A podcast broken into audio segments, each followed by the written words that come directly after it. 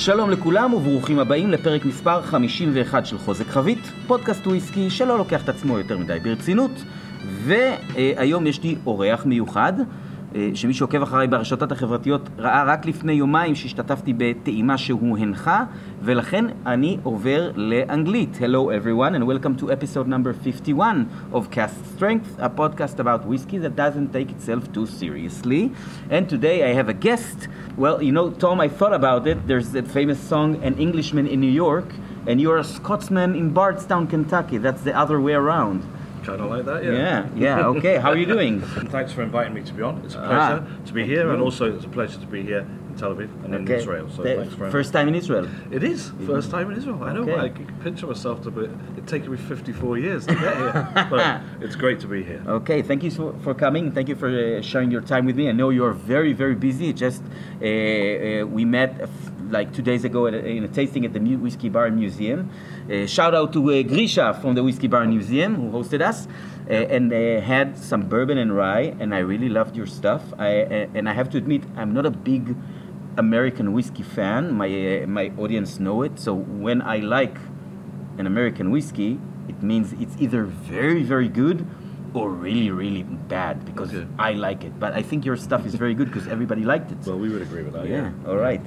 so um, eh, I always uh, like to uh, ask my uh, guests to introduce themselves. Sure. And uh, so uh, please, uh, who, who are you? Tom Jones. Well, my, yes, my name is Tom Jones. So a lot of people remember me, um, or think that if they don't know me, they think maybe the singer's coming. But um, yeah, I've been Tom Jones for 54 years, so I'm finally getting used to it. Um, I was born in England. I grew up in Wales, and I moved to Scotland 35, 36. It's another year on. 36 years ago, and um, I've worked for the past 22 years in the spirits or whiskey industry, especially. Um, So what, what was your first job in the first job in- in the in my industry? life or in the industry? You know what? In your life, that would be So interesting. in, the, in my life was a fish and chip shop, and in the industry it was with uh, Diageo really. Although you know, in between the fish and chip shop, Diageo was years of hospitality, bars, hotels, restaurants. Mm. You'll be very familiar. You know, long shifts behind the bar, looking after your guests, everything. All right, and and your first job in the industry in was the industry was Diageo. with Diageo. Yeah, so that was uh, 20, it's about 22 years ago, and I started with them in Scotland, and actually um, started running a company in the company at first, and then they liked the way I spoke about their brands, so I started talking about everything, uh, right the way through to whiskey. But obviously, I was in Scotland. And was surrounded by distilleries and surrounded by whiskey. So very soon that became all that I spoke about until eventually, um, yeah, I was basically just speaking about whiskey all the time. Um, I very, then- uh, it's a very different time for whiskey in the world. Twenty years ago, it wasn't booming like it is in the past few years. What were your uh, challenges then? well, it, w- it was doing well in different parts of the world. You know, remember like it's sort of some parts of the world it was flying out the door, and you might go to Thailand and find out that everyone's drinking it and it's fantastic. You go to India and there's just not enough whiskey. And then maybe you come back to Scotland and think it's the home of Scotch, and everyone's drinking vodka. like, what's what's going on? Yeah, people don't know that, that that in Scotland whiskey wasn't that huge many years. No, and, and still, you know, uh, vodka's the number one spirit hmm in terms of what people drink. But then we have been making vodka in Scotland for a long time as well. We just don't have muck vodka, uh, although maybe somebody will steal that for an idea. All right. Um, so yeah, I worked with Diageo for a while, and then I left them and spent remember, it was maybe about three years or something like that with um, Suntory, hmm and also with at that point it was Suntory wasn't uh, Beam Suntory. Uh, but they owned a subsidiary of Morrison Bowmore Distillers. So three distilleries, Yeah. right? Uh, uh, Auchentoshan, uh, Glen Garioch, and Bowmore, of course. Perfect. And the unpronounceable Glen Garioch, as you'll know. So yeah, it was a joy working with both those, and of course Japanese whiskey as well. And it opened my eyes, enabled me to go and spend a lot of time in Japan and Mm. visit distilleries, which was a beautiful opportunity and a great thing to do. And then um, I came back. and Diageo invited me back, and I spent ten years uh, working with Scotch, mainly Johnnie Walker actually. Mhm. Um, so when that all came to an end, I was kind of like, Hmm. what am I going to do now? So I thought about gardening, and Well, it was COVID, right? what you did. So, so, I started a podcast. Well, there you go. Okay, I started gardening and uh, discovered that I'm absolutely no good at that. Um, and my wife just stared at me, going like, "What are you doing? Go and get a job." So I thought about what I wanted to do, and I started working a little bit with uh, people at Stoli Group, talking about Kentucky Owl and um, just all about the, the you know the liquid, what's in the bottle, everything like that. And then at the beginning of the year, uh, Stoli Group hired me and said, we'd, we'd like you to actually talk about all of our brands, actually, all of our whiskies and tequilas and mezcals. So I was delighted, actually, um, because I enjoy, you know, the I enjoy travel. You know, although I've travelled to I don't know, it's like 170 countries or something. Wow. I know. I can't remember, but you know, like it's it's it- it's it's been a privilege to have that, and I still recognise it. I mean, look at you know, here I am, not long in this job, and it's the first time I've ever been to Israel. That seems to me ridiculous because I mean, uh, there's whiskey everywhere here, and I know so many people that love whiskey from here. I was at Whiskey Live in London. Um, uh, sorry, the you know the whiskey show in London, and I met about a dozen guys from Israel when I was Yeah, there. and they there were "Oh, like you know, 40, 40 yeah." 45 guys from Israel Yeah. uh, in, in Whiskey Live. And they were like, "Are you coming?" I was like, "Yeah," but to talk about bourbon. I'm like, "Oh." you know that that's a, a good link to my next question. I really wanted to ask you that.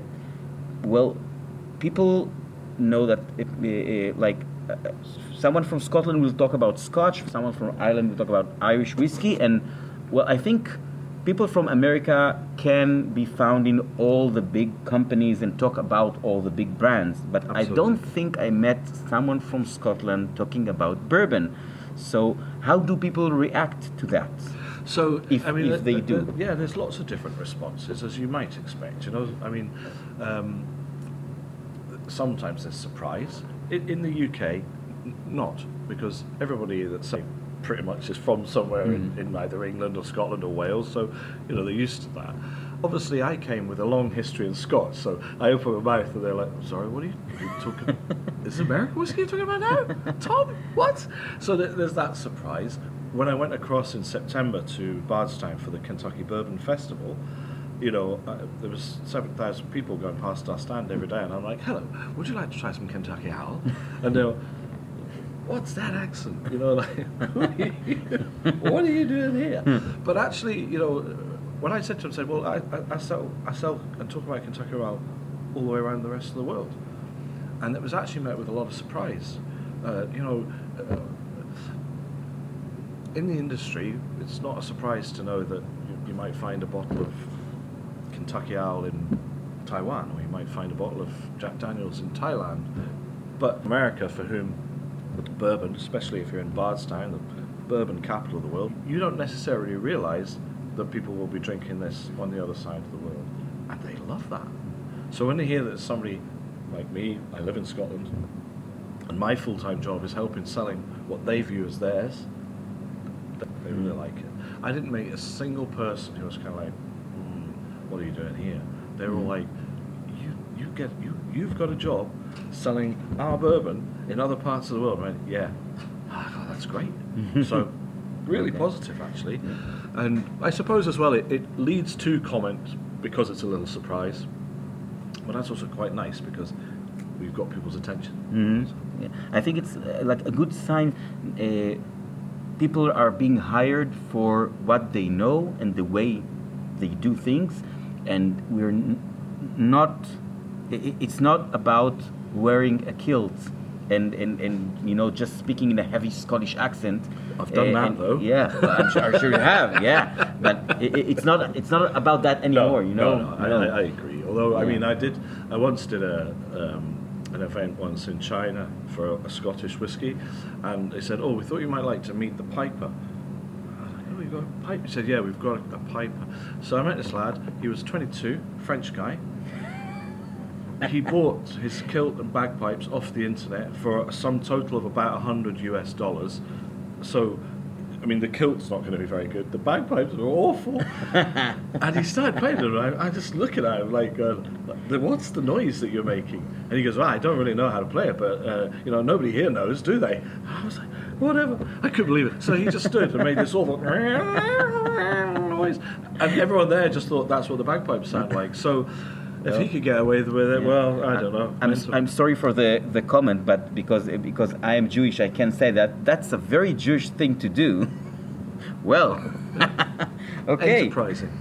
Yes, yes, yes. Nobody knows, so Yeah. do whatever you like. So, well, did you want to start working at bourbon at the bourbon industry and looking for a job there, or was it you know just something that happened because you worked for Scotch for Yeah, so many yeah. years? So was it something that uh, you know uh, intrigued you or you were curious about? that's probably fair because no, I didn't just suddenly sort of go right. I'm going to work in bourbon now because you know I, I could.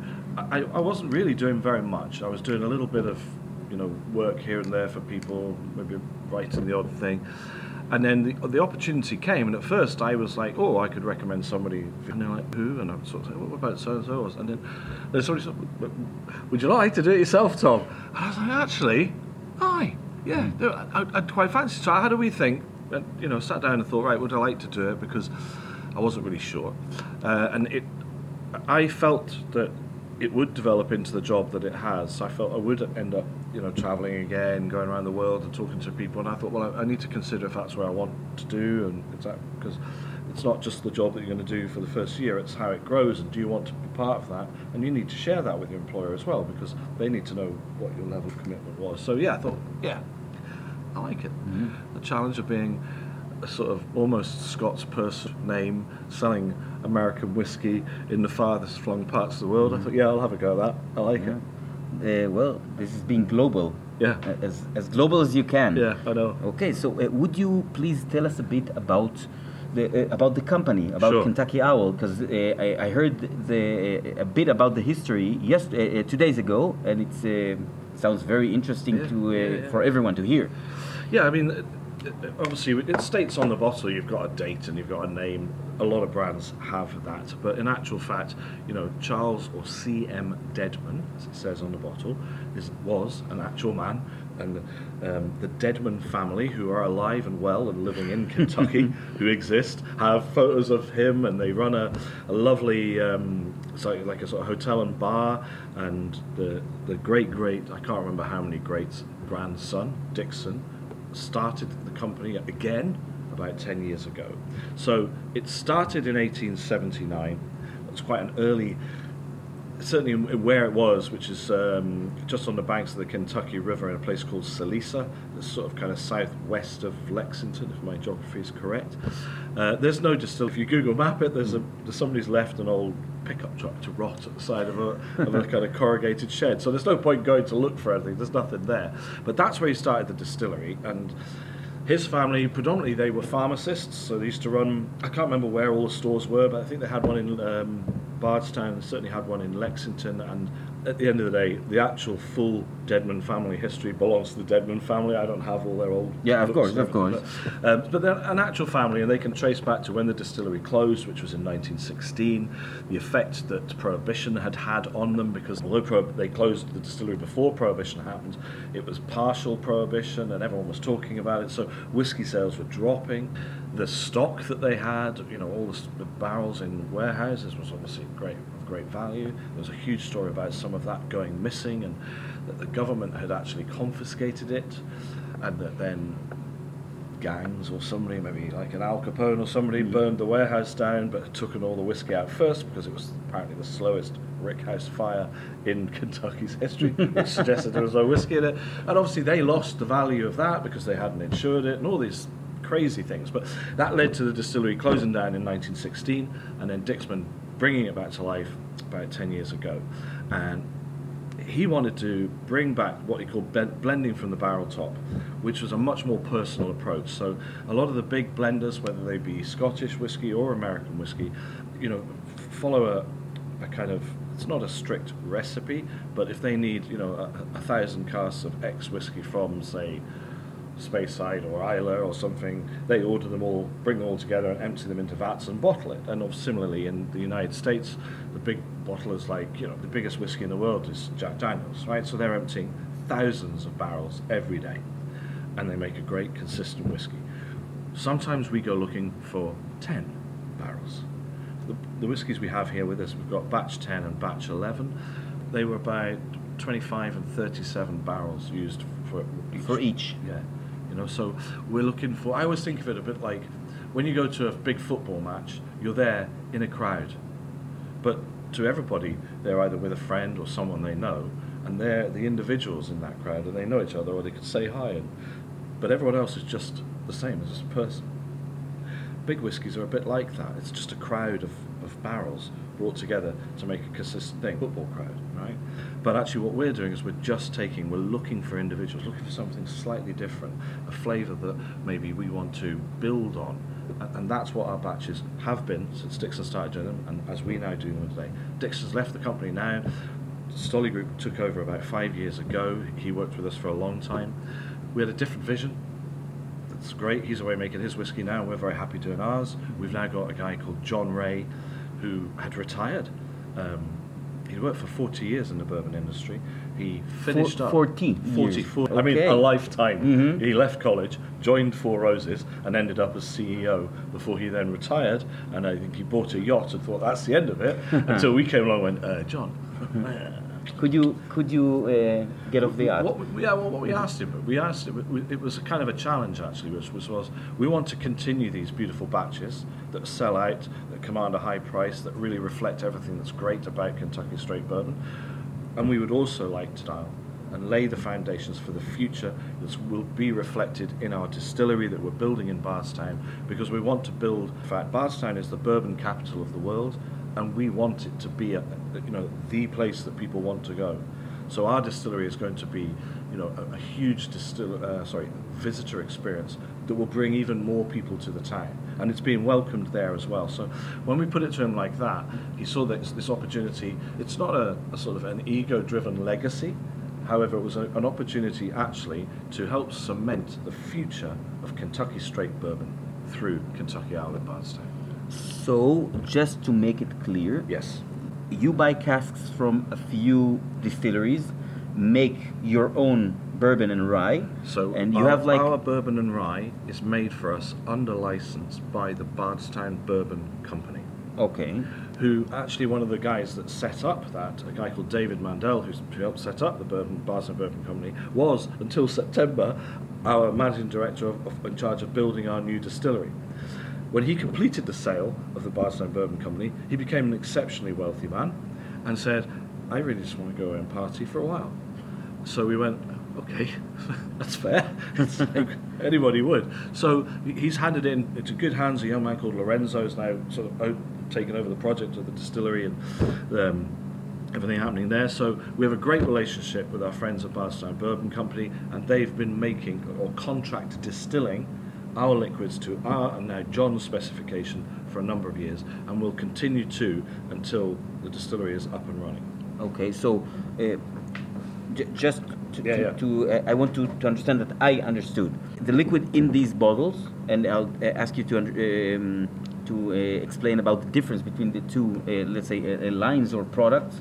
Okay, so the liquid comes from one distillery, from a few distilleries. So if you think the easiest way, if it's a batch, right, like batch 10 and 11, generally we've bought all of the liquids for those from distilleries we've chosen, particular warehouses or rick houses as they call them. John has chosen them for specific reasons. If it's the Wiseman, Wiseman Rye, or Confiscated, which are always available, all three of those contain liquid that has been distilled under contract for us.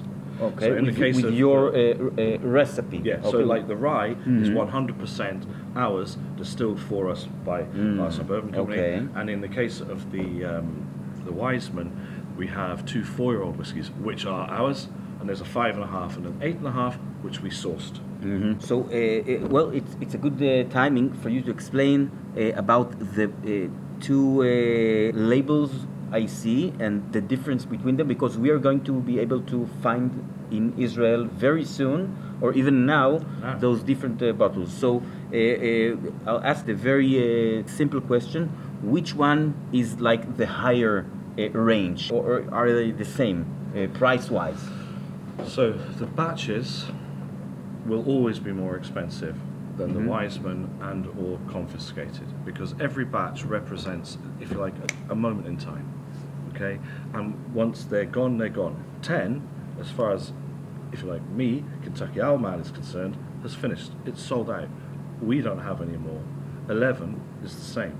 Now there is some in a distributor here in Israel, so that's good news, mm-hmm. and in other countries, but it's out of our doors. So there's no more. We won't make any more ten. We won't make any more eleven. Those batches were finished. Every year we bring out a new one. So next year, well, sorry, this year already we brought out 12, and they will command a higher price, anything from say 300 to 500 plus dollars US. The Wiseman is our lead brand, and if you like, our house style. And this will be reflected again in the distillery when we go forward. So we're building that now. It's a more affordable everyday price. Um, it seems to be about 240 here. Uh, don't quote me for 100% on that. so Okay. I, but it- in the US, it's about a $50 bottle of whiskey, right? Uh, US. Uh, and that's where we want it to sit. We're, we have no plans to suddenly go up or down in any way. We're, we're focusing really on the quality. With the rye, there's no tricks, there's no jokes, there's no magic. It's classic Kentucky straight rye. 95% rye mash bill with five uh, barley. No tricks or treats, quite lightly toasted to charred barrels.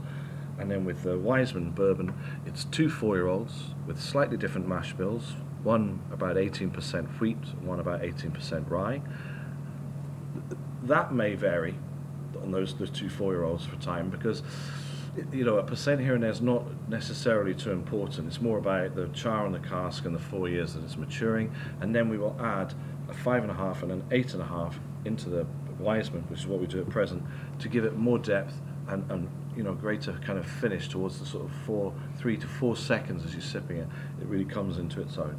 Now, at the moment, the five and a half and eight and a half are ones that we buy. So in the future, when we catch up with our own stocks getting older, we may start using our own. I can't guarantee, I can't say it will be different or it won't be different or we'll be able, it'll never be the same five and a half because every year goes by it changes. So there will be, uh, you know, subtle changes there. It's the sort of thing where, you know, you should never notice a difference in a bottle unless you are literally a super palate and blender.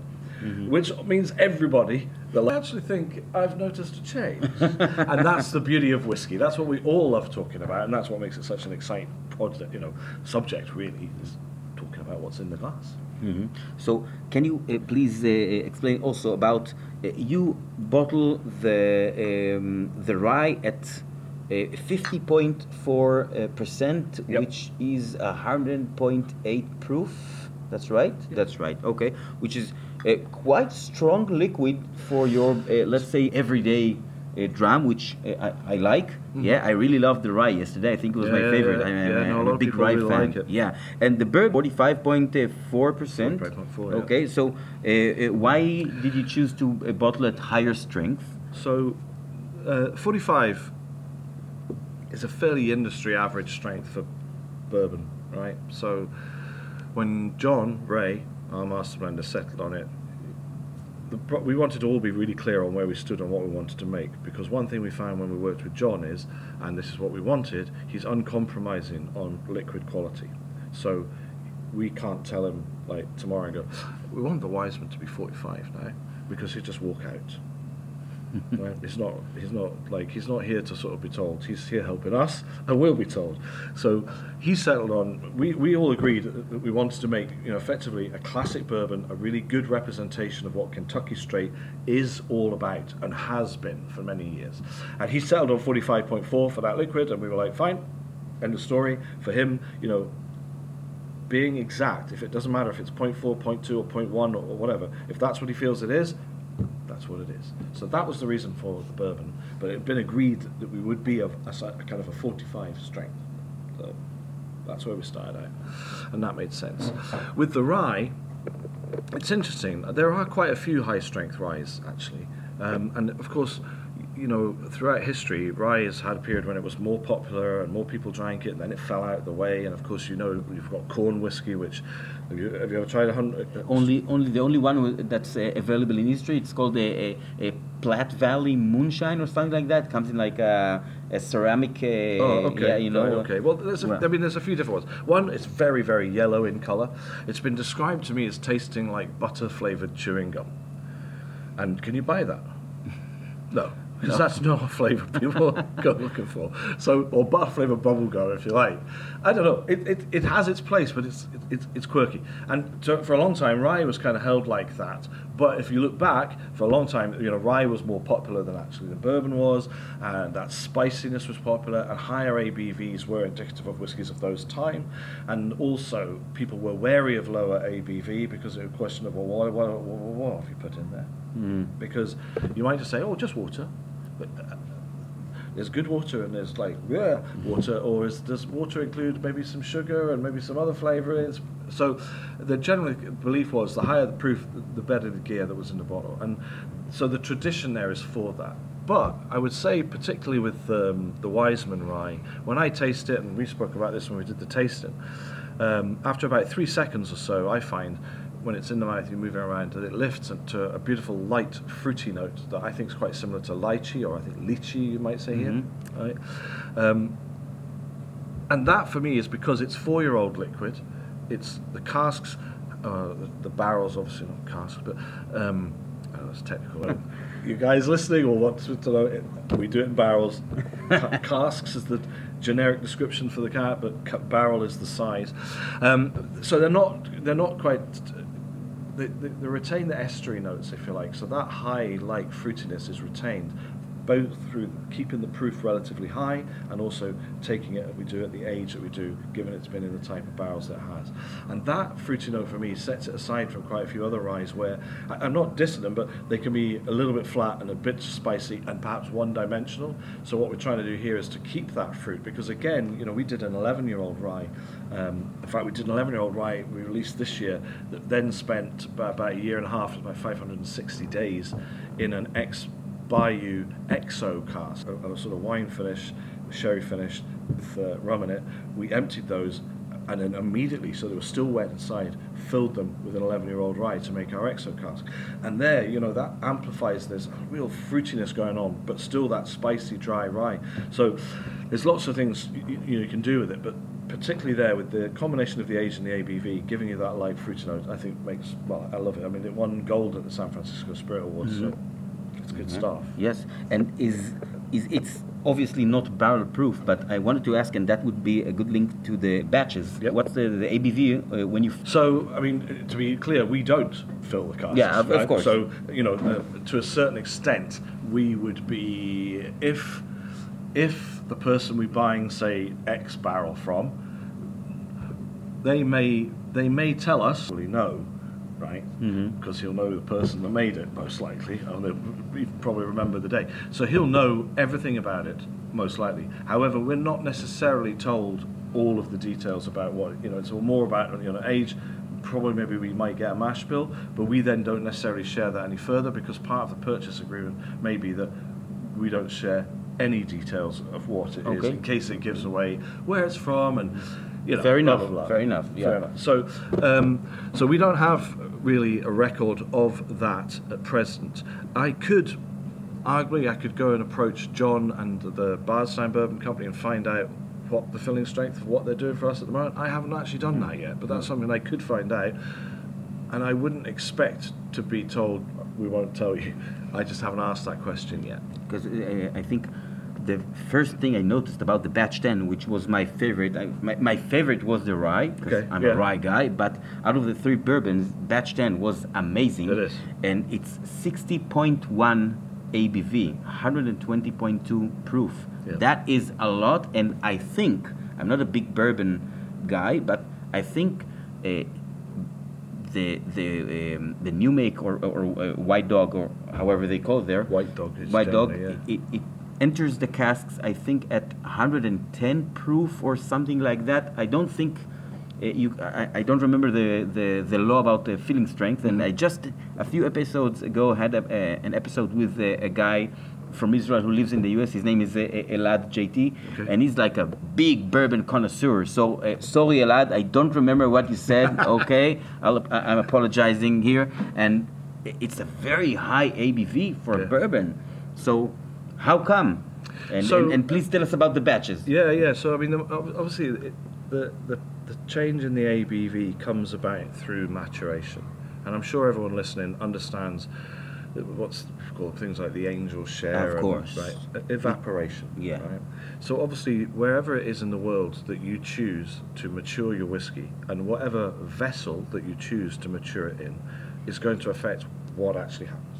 It's just like everybody probably listening here has got a half-open bottle of whiskey in their house, and I dare say they don't leave it in a sun-facing window Of course. right? Because it's not a good thing to do, right? And so equally, wherever it is in the world that you choose to mature whiskey, the climate that it's in is going to Kentucky, although the temperatures aren't remarkably different from, for example, Scotland. What you will find is, is that the summer is, is generally warmer, but significantly for a longer period of time. So those of you that have visited Scotland will know that we, we joke a lot about the weather, uh, and you know, we'll so we say, "What was the summer like last year?" So oh, it was on a Wednesday. Actually, it was quite nice. That's You a good one. yeah, like it was. I had a whole day, no rain. You know, like we joke about it. I mean, we had a, an amazing summer this year, but generally, in Scotland, for example, it doesn't get hot enough for long enough to have a huge impact on the, the temperature. And also, the traditional warehouses in Scotland have thick stone walls and blah blah blah. But the mm-hmm. modern ones aren't. So there is a an argument that modern aged matured whiskey in Scotland actually is affected by the weather more than it used to be. But we're not here to talk about that. In a rick house in Kentucky, the walls are thinner, they're higher, so you're going to get a lot more happening at the top of the rick house than there is at the bottom, but you get prolonged periods of time where it's warm, so the expansion of the whiskey inside the cask means that it's soaking further into the wood, ca- causing more predominantly what we call extraction, so it's bringing out colour and flavour. Um, so the other thing added to that is is what's the humidity now you know in the in most of the world for example here I think was it in July and August it's quite hot Quite, quite hot. Quite hot, yeah. and quite yeah. humid Yes.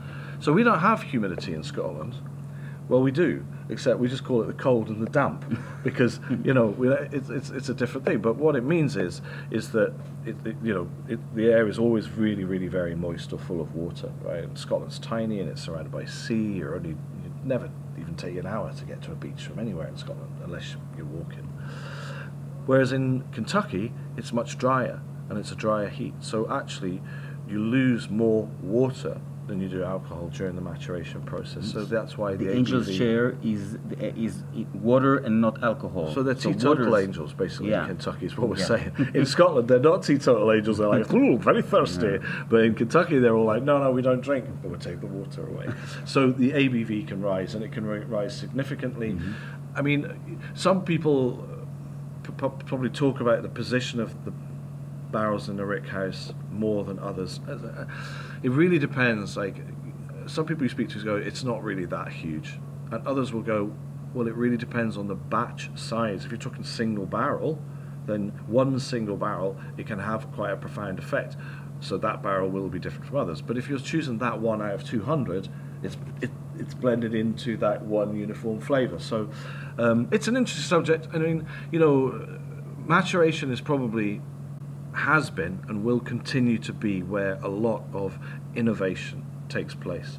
Because in actual sort of farming fermenting and distilling in those areas obviously in Scotland you've got the malting process and peats and all that sort of stuff as well but uh, like there will be innovations in there but predominantly they will be driven by coping with an increase in demand which we're, we're going to see, and you know, we'll talk about the future of bourbon later, but there's obviously going to be an increase in demand if we're selling more of it around the world. So you could look to innovate through production, but that's not necessarily going to be reflected in text on the bottle, if you like, that is romantic what people want to read, or how you can really influence flavour. So during maturation time, the preparation of casks, the storage of casks, and or barrels, of course, barrels in Kentucky, that's where I think we'll see the most amount of innovation and the most potential for change, even down to, you know, uh, when do you char a barrel, and what temperature is it at when you do it, and it's like,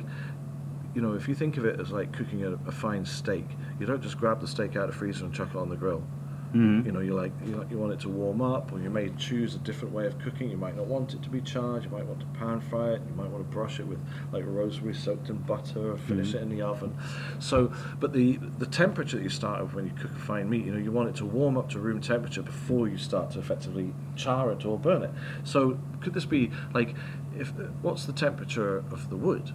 when you make the cast before it goes to be charred? And would that affect then, for example, the the, the sap that's in the wood obviously gets drawn to the surface and caramelized. If it's warmer, would it actually happen more quickly? And could you maybe increase the width of the active layer behind the charcoal? And, and could that affect not necessarily the speed of maturation, but what the flavor influences during that time could be? So there's there's always stuff that you can. We're dealing with so many barrels. I mean, we personally at Kentucky are not. We're looking for small numbers in Kentucky Owl. But when you've got the industry making, if you like, hundreds of thousands of them a day, there's got to be room for innovation in there because every single barrel is like a universe of flavor in its own right that we can do things to. So, Yeah. And we see now more and more bourbons uh, being uh, uh, double matured or Yeah. finished in different kinds of casks. yeah. So we, we've just done one which we're calling the Exo cask. We released this year. So it, we've um, The first time you do it. yeah. Okay. yeah. Um, so th- this is our first sort of foray into finishing, as it were. How did it go? How do people react to that? Well, it's still early. We launched it in September. Mm, okay. Uh, so, So it's a you know, fresh it- it's, it- it's really, really fresh. And there's only, again, it's a very small batch. I think it was um, 17 casks, I think, barrels, sorry, I think Mhm. it was. So there's not a lot of it. Uh, I might have to check that number. I'm pretty sure it was 17. Anyway. Um, it's interesting. So, you know, some people are sort of going, oh, I bourbon's bitten Scotch pill, and they're all going to do finishes, and we're going to have three woods and two woods and triple woods and oaks and fine oaks and fat oak and thin oak, and, and it's about it. And then others are kind of like, well, you know what? We're going to welcome it. I think, you know, inevitably there's demand for bourbon. And the sad fact is that the demand will increase, the price will go up. Then, you know, people will diversify with different finishes, as we all do, if you like, to broaden how much of our brand is on the shelf or in the back bar or how much we're talked about. So, for the for the cynics, they'll be like, "Yep, there's going to be every other finished bourbon under the sun, and we'll probably do it as well." I think things where I hope um, at Kentucky Owl, what I'm hopeful of is that we look at everything from fermentation, temperature of fermentation, using, uh, you know, uh, a slightly more interesting pr- approach to the mash bill, not just a you know a straight kind of 20 of this, 80 of that, or whatever. Um, using a few different cereals and seeing what happens with them and, and a combination of other casks. I think the most important thing is if you're going to do that sort of diversification, is to sit down first and establish why you want to do it, what it is you want to achieve, and then go and do that rather than if you like going this year we finished it in a Sauternes cask. And oh come on. So I think it's, we, we need to be careful. I, I have good faith in John and the rest of the team that we will be you know innovators and finishers at the same time um, and obviously you know there's a, there's a wealth of choice of different barrels and casks from all over the world that we can do stuff with. And we've already started, you know, we, we do, an, uh, we've done two international collaborations and we intend to do one every year. So we collaborated with a, an Irish whiskey bonder and she helped create an, a blend of Kentucky bourbon through the eyes, if you like, of an Irish blender. Mhm. And then we, we went to a guy in Japan um, and he's a master blender at the Nagahama distillery, Yusuke Yahisa. And it's, um, Louis Corrie, who worked on our Irish whiskey. And, you know, Yahisa, he came over similarly and worked with uh, John and it gives us his view. So they're two very different bourbons. You know, like the Irish kind of edition, St. Patrick's edition, it's very light, fruity, buttery. The, the Japanese edition is much more about sort of forest fruits, reflected somewhat in, you know, his palate and taste. We'll do another collaboration later this year. I might, I might, I might hint at what it is. Mhm. We'll see.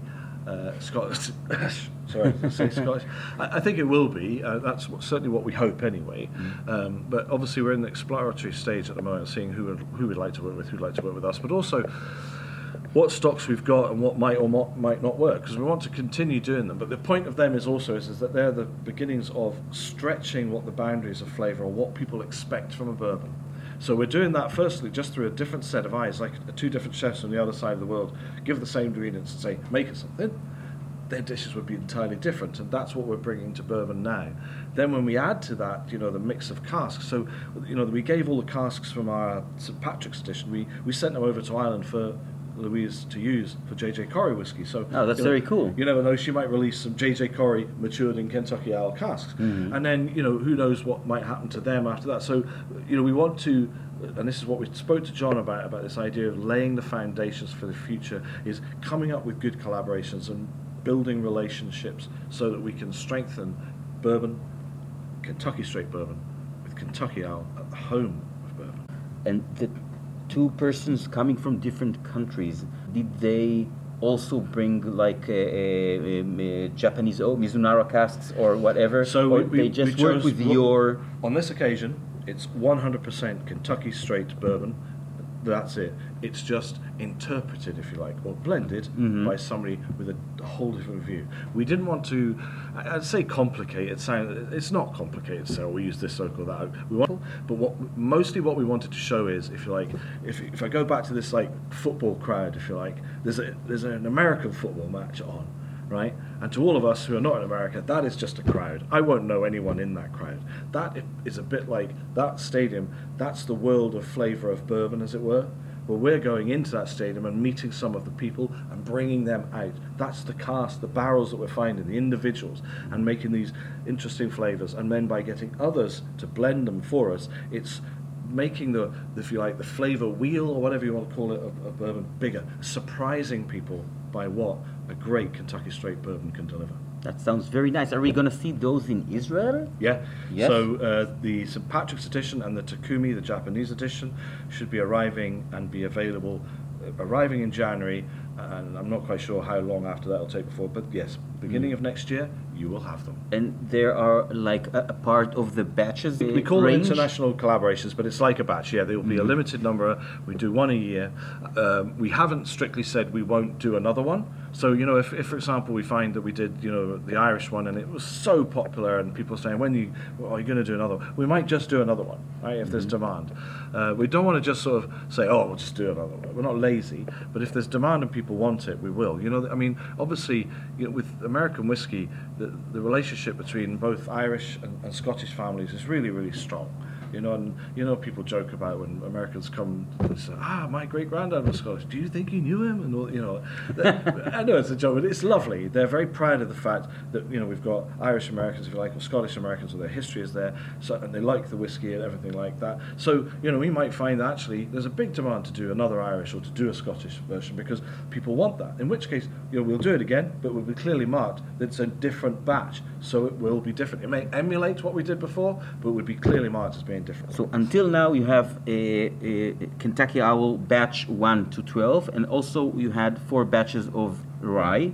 So here we have batch ten, and batch people uh, who listen to this episode would be able to go buy them. Uh, can you share with me the difference between both batches because they are very different? I, I am a big fan of batch ten. I'm going to get myself an, a, a bottle once once Idan from uh, YD comes back here. Uh, he won't leave this room before I get my bottle. Uh, and yeah, and and batch eleven felt completely different. Felt like higher uh, uh, uh, rye content.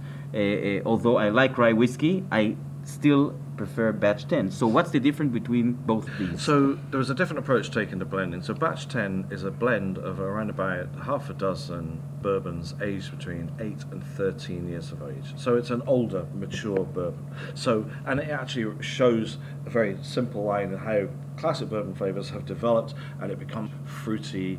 Um, it's kind of like you know about baking spice and cinnamon and buttery breads and stuff with um, uh, bourbon. And for me, as it ages, it's almost as though you've sort of caramelized and toffeed the butter in a pan. You know, when you make sort of put butter and cream and sugar in a pan and make kind of toffee, those flavors develop, and the fruitiness comes through, and it's more sort of dried. It could be raisin. Some people actually say it's quite like a sort of prune or even fig-like flavour coming through. Uh, everyone's interpretation is different, but ten certainly gives me that. It's very smooth and very kind of rich, fruity. I, I, it's a bit obvious to say it's Christmassy because, mm. but it's my idea of Christmas, which is not everybody's. But that, that's where I kind of go. Well- Whereas in eleven, what happened there is it's a different approach to the blending. So there were six to nine-year-old bourbons in one hand, if you like, and then ten to fourteen-year-old So the 10 to 14s were blended into one batch, and then the 6 to 9 were blended in a batch, and then John took them and brought them together like 70 30 or 82 18 or he didn't secret because that's his final touch but he then just combined them to make 11 so interesting if you like you have a lot of that fruitiness that natural kind of aged bourbon flavor at 11 but six to nine year old bourbons coming through there is that kind of rye spice a little bit more of a wood because the cask the char was heavier so that's for me. It brings more character. It's like if you wanted to say to someone, if you want to try an example of a nice aged classic bourbon, batch 10, perfect. If you're looking just for something, just add a little more complex, a little bit more, gives you a little bit more on the palate. Batch 11. And both of them are very high ABV, so Yeah, I mean, is could it, guess uh, it's, it's from those uh, higher uh, levels of the rick house. Yes. Okay, so maybe that's why John picked them up. Uh, Although when I said to him about the higher part of the Rick House, he's one of the many people that it's not that important. Mm, okay. So, like, you know, he, he's, he, he looks at it slightly differently. But I get the point of view. It's like, um, it's not quite the half glass empty and the half glass full analogy, but it's the, just the different distillers and, and blenders in Kentucky just to hold a different viewpoint on it. But that's based on what their required outcome for their own blends is. So, you know, for me, yes, it, it, the, the, there is a difference, and the fact that there is a difference means it's significant, but not necessarily to the different either distilleries or brands that they make at those distilleries. I understand. Uh, do you know the number of bottles, or is it written how many bottles are uh, in every batch? So batch 10 is really easy because it's written on it. So I'll Okay, tell you that okay. one. We're going So- with, uh, sorry, I've I've got batch 11 in my hand. I've, Ah, if I okay. put my glasses Uh, on. that's because I want to keep batch 10 close So you've me. got about 14, so it's 14,031 or something, is Mm, it? yes, 40,030 Yeah. bottles at, at batch 10, and batch 11 is. So um, I think I most of this is gone, so there's probably less than 5,000 of these left. Hmm. Yeah.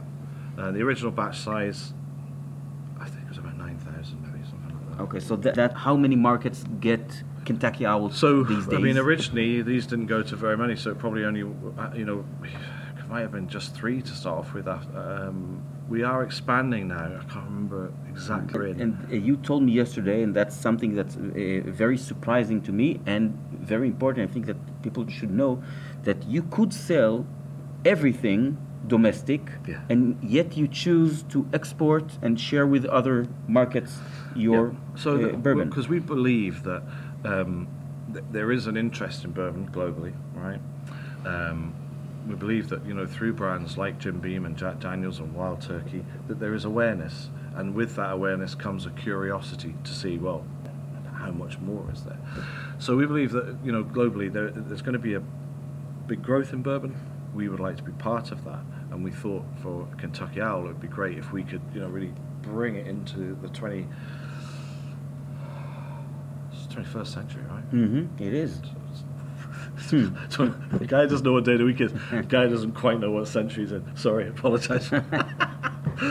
Maybe a couple too many Uh, you, you had a few busy days. I yeah, know. I know. Yeah, I'm I- I- kidding, kidding. So, like, we, but we we are very keen on this, you know, building it for the future. So um, that's why we wanted to sort of export. We want to be in other markets around the world, develop it. And we want other people around the world to enjoy the great whiskey that you know the Americans have been enjoying for ten years now. So.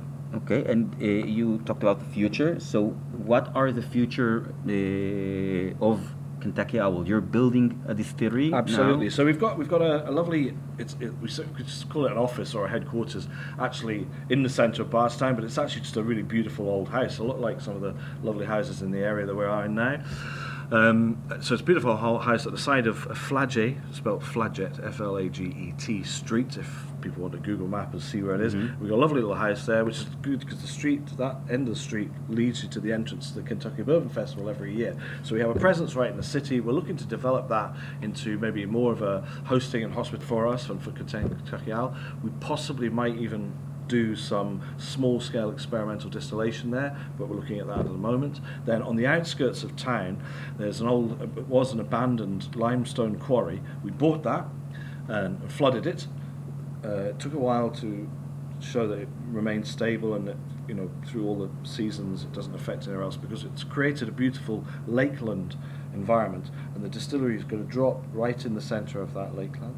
It's been designed by a Japanese, famous Japanese architect called Shigeru Ban, award winning. He's designed this wonderful three glass pyramid distillery. The glass pyramids reflect actually the stacks of the barrels Mhm. that will be in all the cooperages because they're always in uh, pyramids. So although it's a very strange or striking looking design for a distillery, it actually is harmonious to you know all the cooperages and everything all in and around. The great thing about it is it, it's going to reflect sunlight and, and the colour across the lakeland and it'll, it'll make you feel as though you're bathing in Mm. bourbon. Mm. So it's going to be beautiful. And um, When is it going to be operational? Operational, do you know if I was to give you a figure now, I'm- not 100% sure. We're breaking ground. We have broke. Well, we've, we've proved that it's now secure for building on. That Mhm. was important. There's no Everything. environmental impact. Uh, in fact, the on wildlife, it's actually very beneficial now. So it's created a bit more of a wildlife habitat. We're going to look to put. Um, uh, Little, uh, I don't know what would you call them, nests, if you like, or boxes for the native Kentucky barn owl on the sides of the rick houses because it's a, an endangered species, the Kentucky barn owl. So we, being Kentucky owl, we thought it would be nice. So we, we, we we're going to aim to do that and help sort of house some of the owls in the area. Obviously, it's going to be a lot more wildlife. It brings a bit of wildlife into this, which is great. Um, we're breaking ground at the beginning of next year. So how long it's going to take.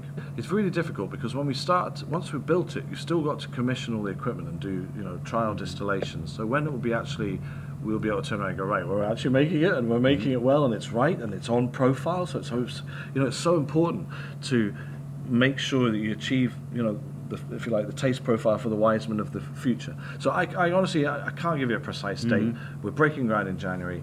Uh, it'll take however long it takes And are you going to distill in uh, copper pot stills or in continuous still? So we've we've looked at a, a couple of different formulations, and we've spoken to you know people like Vendome and various other people in the area about you know what could we do. Uh, obviously, the word experimental gets bandied around a little bit, of course, and state of the art, cutting edge, right? I, I, I guess all of those we, we would like. I think what we need to be really careful about is is that actually we've got the plan, we know the footprint of where we can build, we know roughly the size of still that we can build, and we believe that that will be enough to service the expect for Kentucky Owl coming over. So, you know, what we're looking at there is, is it'll be a double distilled cost. I would imagine that we might have some kind of column, copper pot column, kind of.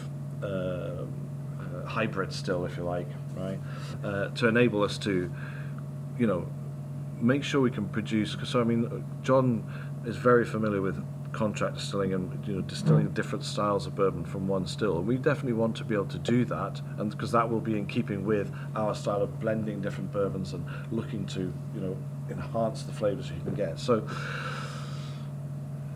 It'll be all bells and whistles, as they say. Mhm. Yeah. Okay, perfect. So, uh, well, uh, because you are a busy man and we already uh, uh, almost an hour Oh, of recording. Yeah, like yeah. So yeah, it was great. so uh, Idan is uh, showing me the the sign that you have to move on, and I know I took more of your time than Well, I it's been a could have. So I would like to thank you on behalf of the listeners and myself. It was a pleasure tasting the bourbon and rye with you, and uh, uh, I wish you great success in Israel. And um, uh, maybe next time you come, we'll have another episode and talk about how things went and what's Sure. new uh, with the Kentucky Owl. Love so. Thank you, Tom Jones. Thank you very much indeed. It's been a pleasure. Thank you very Thank much. you. אז תודה רבה לתום ג'ונס מקנטקי אאול, תודה רבה לעידן מחברת י"ד שמייבאים אותם, ועוד הרבה הרבה מוצרים טובים שאנחנו מכירים מעולם הוויסקי, לדוגמה כמובן המוצר הקרוב ביותר לליבי הוא קומפס בוקס, ואנחנו ניפגש בפרק מספר 52 הבא כשהוא יהיה. תודה רבה, ביי.